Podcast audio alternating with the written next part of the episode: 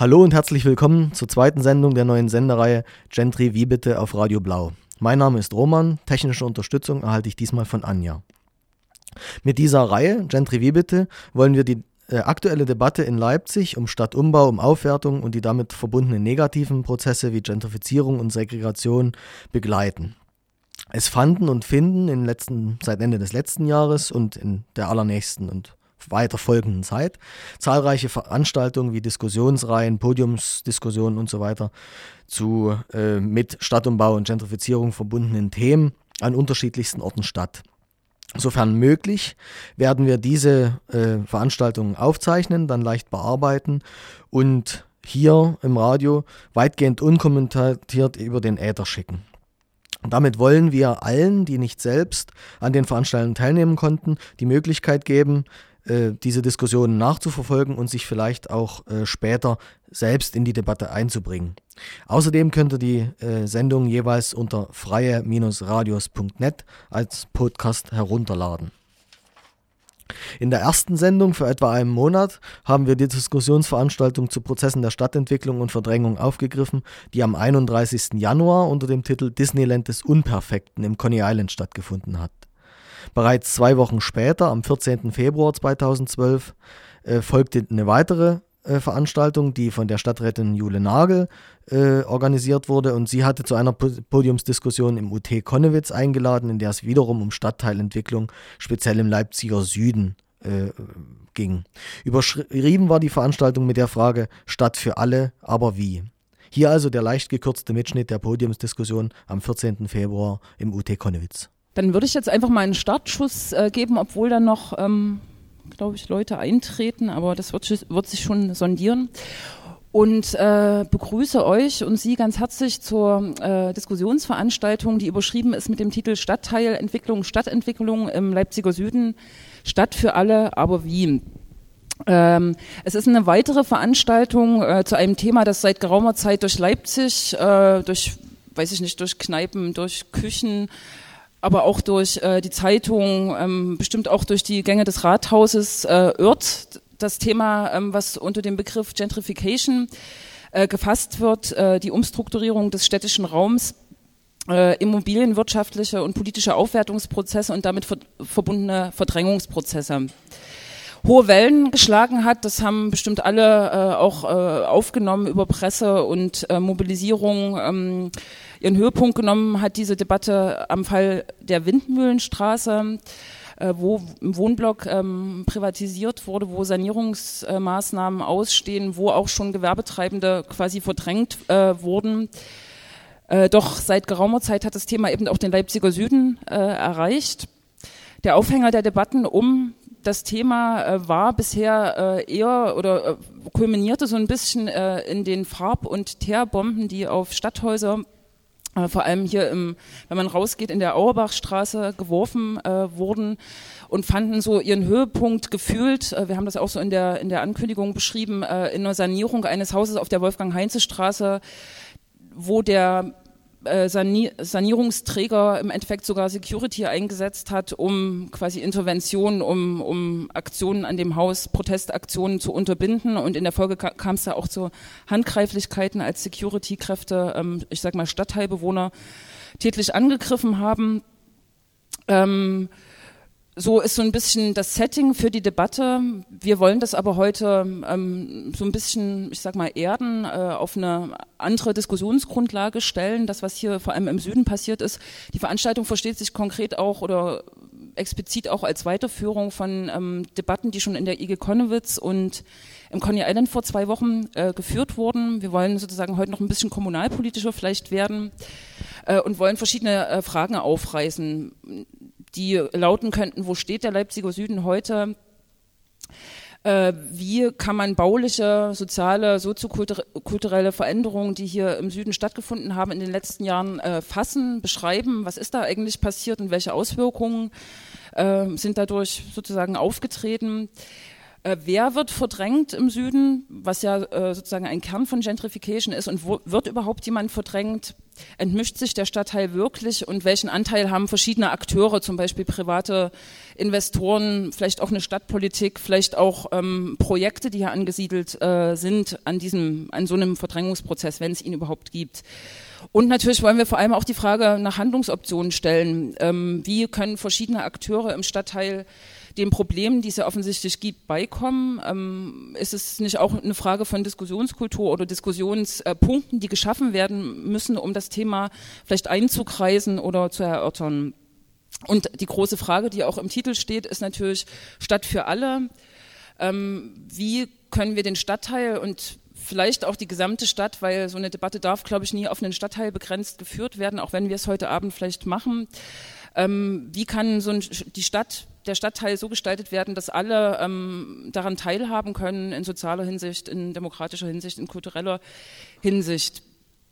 Äh, das ist der, das, das, dicke Programm für heute Abend äh, und wir haben uns dazu lauter kompetente Leute eingeladen, die aus verschiedenen Perspektiven auf das Thema blicken können.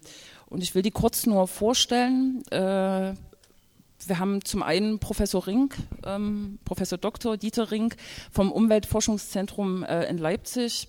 Er ist stellvertretender Leiter des Departements Stadt- und Umweltsoziologie. Ja, und hat auch äh, viel schon publiziert, unter anderem auch mit André Holm, der ja vor zwei Wochen jetzt im ähm, Coney Island war zum Thema Gentrifizierung, aber auch zur Hausbesetzung in Leipzig-Konnewitz, wie ich neulich lesen konnte.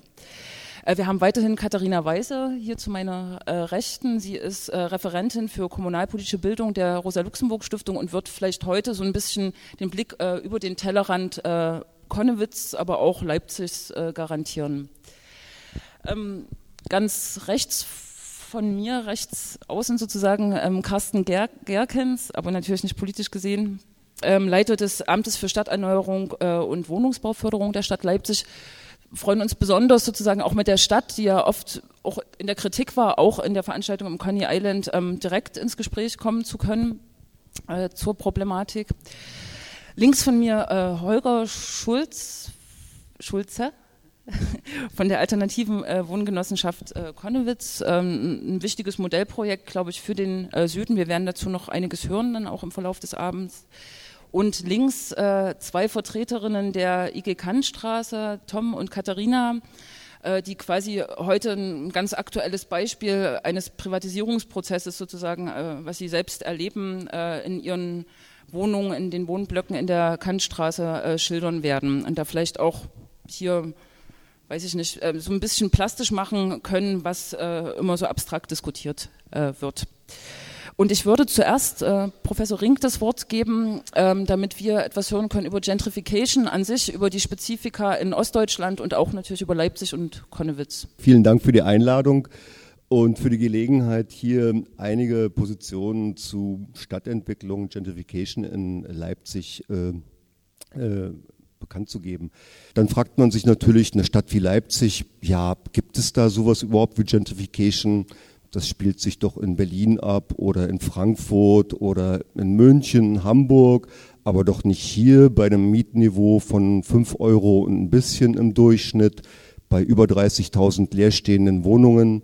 Was soll das da hier eigentlich sein? Äh, und wer sind eigentlich die Gruppen, die sowas hier vorantreiben? Wo kommen die eigentlich her in einer Stadt wie Leipzig? Gibt es die überhaupt?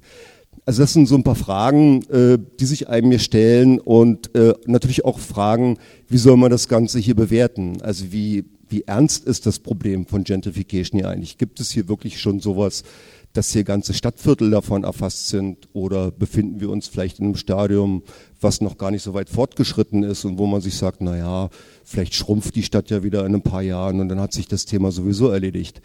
Sie sehen hier drüben zum Beispiel auf dem äh, Büchertisch, dort ist ein Buch von Christoph Twickel, der hat ein Buch mit einem schönen Titel äh, Gentrify Dingsbums geschrieben und dort kann man sich ziemlich gut informieren über das, was damit eigentlich gemeint ist. Im Kern ist das äh, ein sozialwissenschaftliches Konzept, ein kritisches sozialwissenschaftliches Konzept, was von einer englischen Stadtforscherin in den 60er Jahren äh, entwickelt worden ist bei der Analyse eines englischen Arbeiterquartiers. Und dabei hat sie festgestellt, dass es eine bauliche Aufwertung gegeben hat und dass äh, danach die Mieten gestiegen sind und die Immobilienpreise und dass dadurch die ansässige, angestammte ehemalige Arbeiterbevölkerung verdrängt worden ist.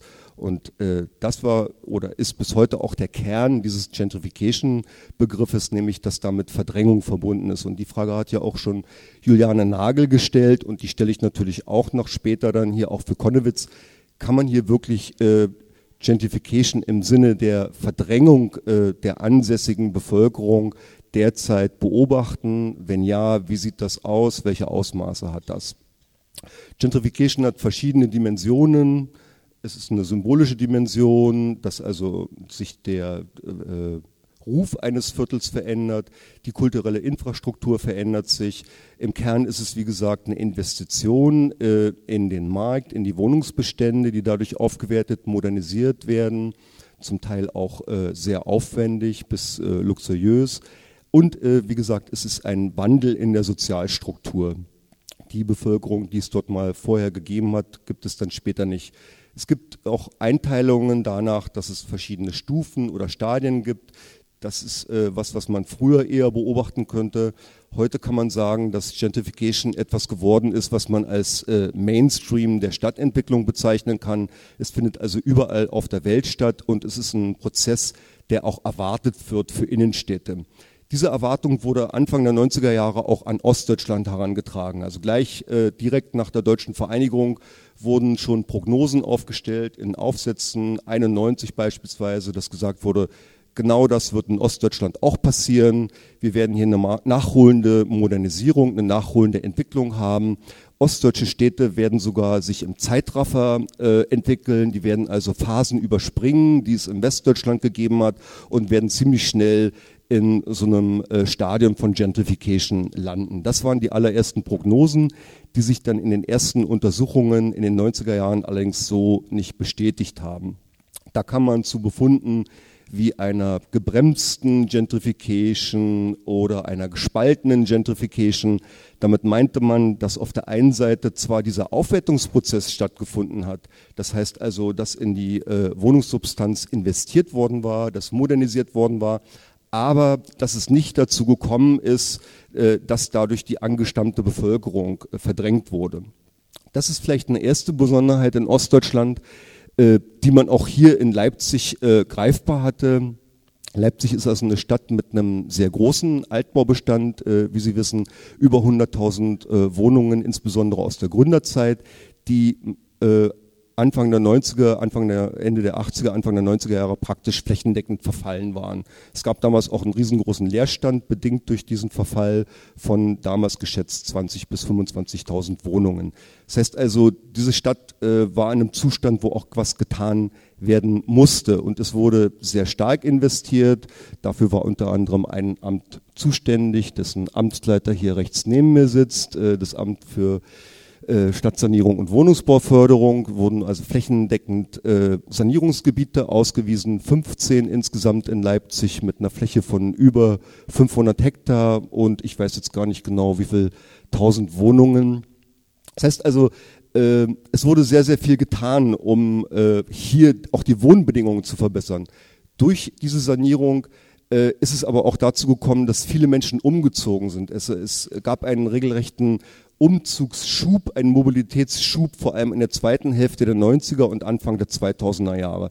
Wir haben damals äh, stadtsoziologische Untersuchungen durchgeführt vom UFZ in verschiedenen Vierteln und sind damals in einigen Untersuchungen dazu gekommen, dass damals äh, sich die Bevölkerung nahezu ausgetauscht hatte. Das heißt also 70 bis 80 Prozent der Bewohner waren in den vier, fünf Jahren davor umgezogen. Ja.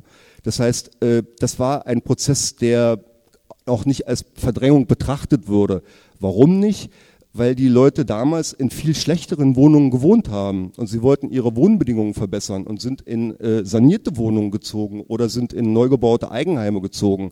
Und das wurde überhaupt nicht als Verdrängung wahrgenommen. Und das ist ein Unterschied zu heute.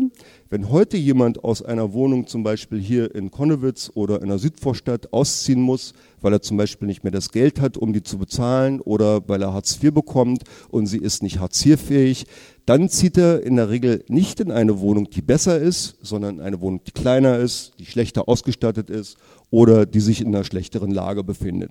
Deswegen äh, ist auch, das ist einer der Hintergründe, weshalb wir heute über Gentrification diskutieren und nicht schon vor 10 oder 15 Jahren. Wobei es damals auch sowas schon gegeben hat wie heute, dass also Leute aus ihren Häusern, aus ihren Wohnungen rausgeklagt wurden. Beispielsweise in den 90er Jahren im Waldstraßenviertel, äh, da in den großen Wohnungen, da standen natürlich die neuen Besitzer davor und haben sich gesagt, wow, so ein Haus hier und da wohnen welche drin und die bezahlen zwei Euro und dann damals D-Mark Miete, das kann doch nicht sein. Und dann wurde das Haus entmietet, teuer saniert und anschließend neu vermietet. Auch damals gab es übrigens dagegen schon Widerstand. Der ist äh, heute vielleicht nicht mehr so bekannt. In, äh, Im Waldstraßenviertel hat damals zum Beispiel eine Gruppe, die sich die militanten Mieterinnen nannte, agiert. Und die haben damals schon Anschläge auf Autos verübt oder auf Architektenbüros und so weiter. Also das ist jetzt nichts Neues. Diese Art von Verdrängung und diese Art von Aufwertung äh, hat es schon den ganzen Sanierungsprozess durchgegeben. Das ist also eine Besonderheit, die man beachten muss. Eine andere Besonderheit ist, äh, dass in Ostdeutschland Anfang der 90er Jahre die Restitution stattgefunden hat. Das heißt also, es gab äh, insbesondere im Altbaubestand einen Prozess, dass die Wohnungen an ihre früheren Eigentümer beziehungsweise deren Erben zurückgegeben wurden. Das hat mehrere Jahre in, äh, gekostet. Das hat viele Gerichtsprozesse nach sich gezogen, das hat den Sanierungsprozess in die Länge gezogen und das hat zu einer komplett anderen Eigentümerstruktur in Ostdeutschland geführt. Wenn man sich eine westdeutsche Stadt wie Hamburg oder München anguckt, dort findet man im Altbaubestand eine kleinteilige Eigentümerstruktur. Das heißt also Eigentümer, die ein Haus haben oder zwei Häuser vielleicht äh, oder manchmal auch nur einige Wohnungen vermieten. In Ostdeutschland sind durch Verkaufsketten, durch Rückgaben, durch Privatisierungen äh, viele Wohnungen an Fonds, an geschlossene und offene Immobilienfonds gegangen. Und die haben natürlich ein ganz anderes Interesse zu äh, investieren und die äh, investieren natürlich auch viel renditeorientierter. Und das hat in der Folge dazu geführt, dass äh, diese Bestände jetzt in den 2000er Jahren oder gerade auch gegenwärtig nochmal verkauft werden. Und zwar jetzt an internationale oder globale Player, die auch nochmal andere Interessen haben, die vor allem natürlich mit den Örtlichkeiten hier nicht vertraut sind. Also das sind so ein paar Besonderheiten. Ich könnte jetzt noch auf äh, weitere eingehen, spare mir das eigentlich äh, und will nochmal ganz kurz auf die Situation hier in äh, Konnewitz kommen und dann zum Schluss mit ein paar Vorschlägen enden, was man hier eigentlich machen könnte. Äh, Konnewitz ist natürlich ein Viertel, was äh, einerseits von diesem Verfall sehr stark betroffen war. Dieses Viertel war Anfang der 90er, Ende der 80er Jahre praktisch kaputt. Das war in der äh, DDR-Planung dafür vorgesehen, dass hier ein komplexes Rekonstruktionsgebiet eingerichtet wurde. Das wurde auch begonnen. Hier in dem Bermuda-Dreieck, äh, das Sie ja alle kennen, wurde schon Ende der 80er Jahre mit einem Abriss begonnen. Im Prinzip sollte dort alles weggerissen werden und durch Plattenbauten ersetzt werden und das sollte dann sukzessive hier voranschreiten. Das heißt also, die Wende kam hier genau in dem Moment, als gerade die Häuser leer standen und nur deswegen konnten sie damals auch besetzt werden. Die Besetzung wurde übrigens in der Zeitung bekannt gegeben. Es wurden also Hausbesetzer gesucht, die meldeten sich dann alle brav hier in Konnewitz und dann wurde gesagt, das Haus, das Haus, das Haus und dann sind die anschließend in diese Häuser reingegangen. Es war also keine spontane Aktion, wie man sich das vielleicht sonst für Besetzer vorstellt. Aber äh, mit diesen Besetzern waren praktisch die Pioniere da. Das heißt also die Pioniere von Gentrification. Gerade am Wochenende war ein Artikel in der Welt am Sonntag gewesen, wo genau auf diesen Zusammenhang auch hingewiesen wurde, dass Besetzer im Prinzip die Pioniere von Gentrification-Prozessen sind. Das heißt also, dieser Prozess begann praktisch 1990 und zwar am Tag nach der äh, Wahl äh, am 18. Äh, März 1990.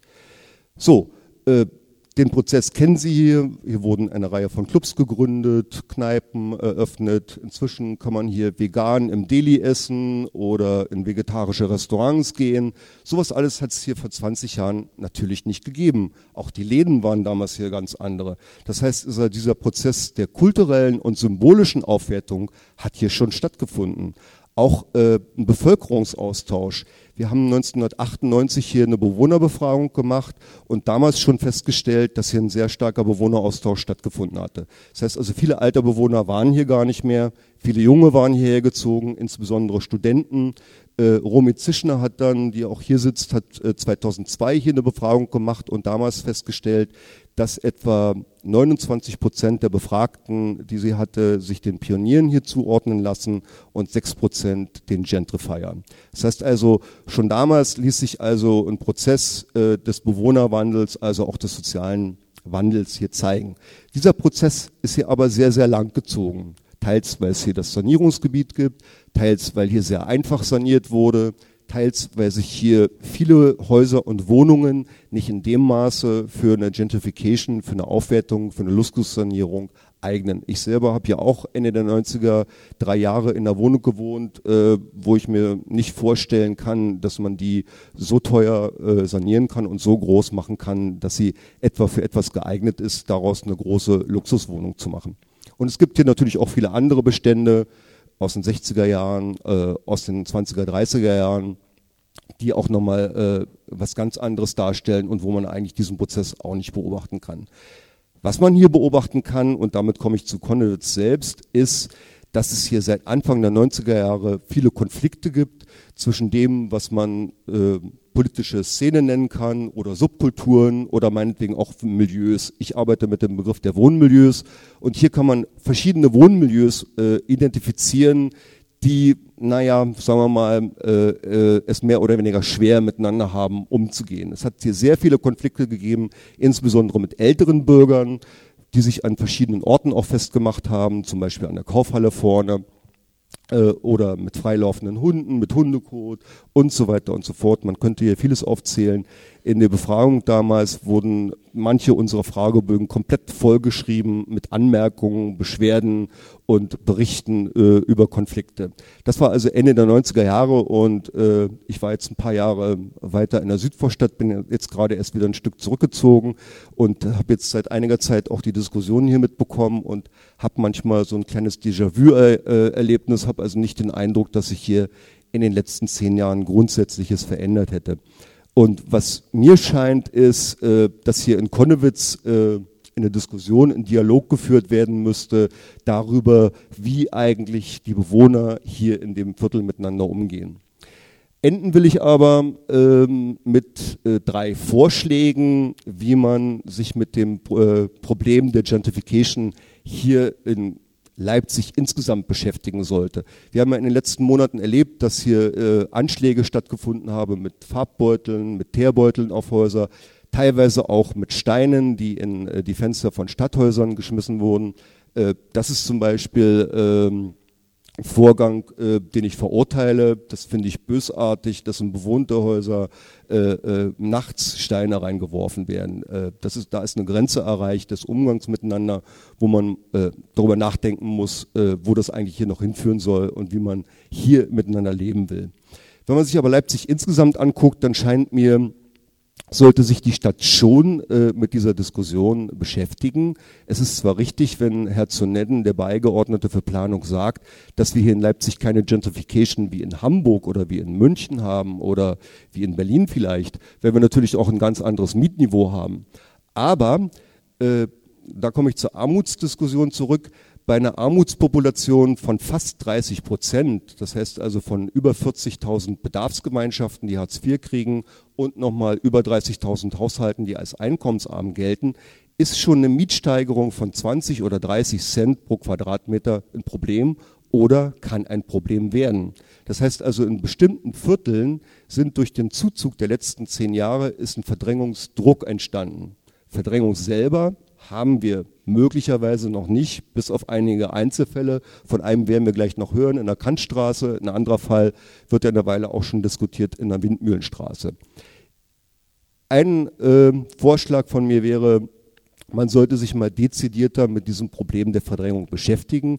Wir haben jetzt vor zehn Jahren oder 15 Jahren unsere Untersuchungen gemacht. Das heißt, über die gegenwärtigen Prozesse sind wir nicht aussagefähig. Wenn Sie mich jetzt zum Beispiel fragen, findet in äh, Konnewitz Verdrängung statt, kann ich Ihnen das nicht sagen. Aber Sie können es mir vielleicht sagen, indem Sie mir sagen, ja, meine Nachbarn mussten ausziehen, meine Freunde konnten sich die Wohnung nicht mehr leisten oder ich kann es vielleicht auch bald nicht mehr.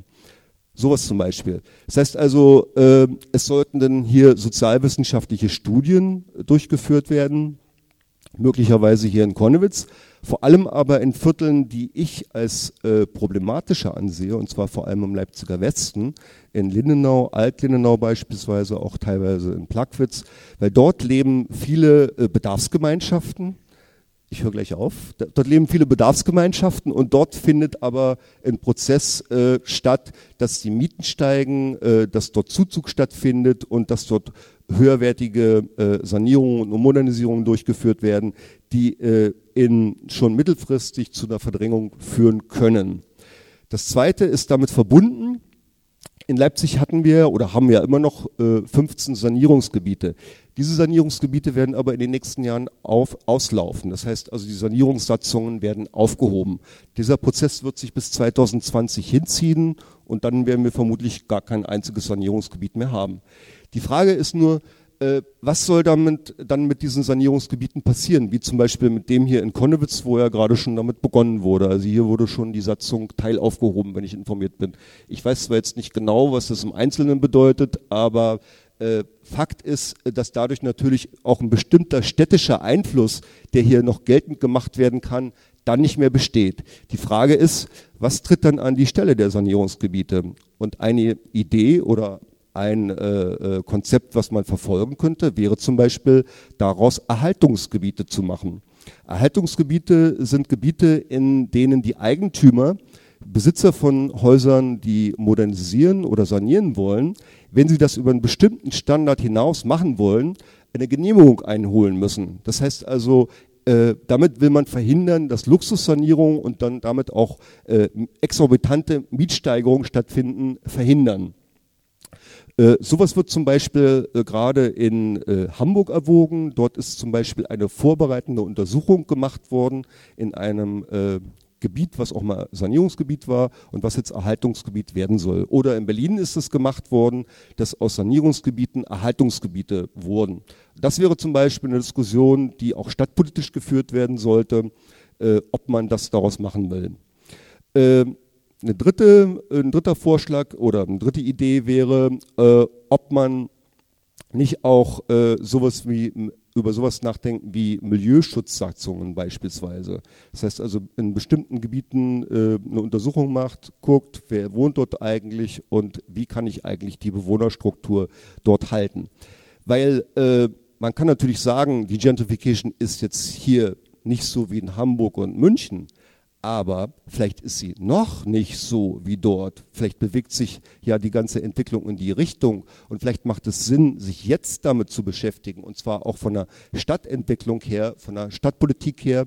Und es äh, könnte durchaus auch ein Problem für die Sozialpolitik werden, denn wenn nämlich zum Beispiel äh, Leute, die Hartz IV bekommen, umziehen müssen, dann muss denen auch der Umzug gezahlt werden. Und dann konzentrieren sich in bestimmten Beständen, was es jetzt ja schon der Fall ist, äh, diese Leute und das will man ja dann wiederum auch nicht. Das heißt also, äh, meine Aufforderung oder mein Vorschlag ist, dass hier auch äh, eine politische Diskussion über Gentrification in Leipzig stattfindet.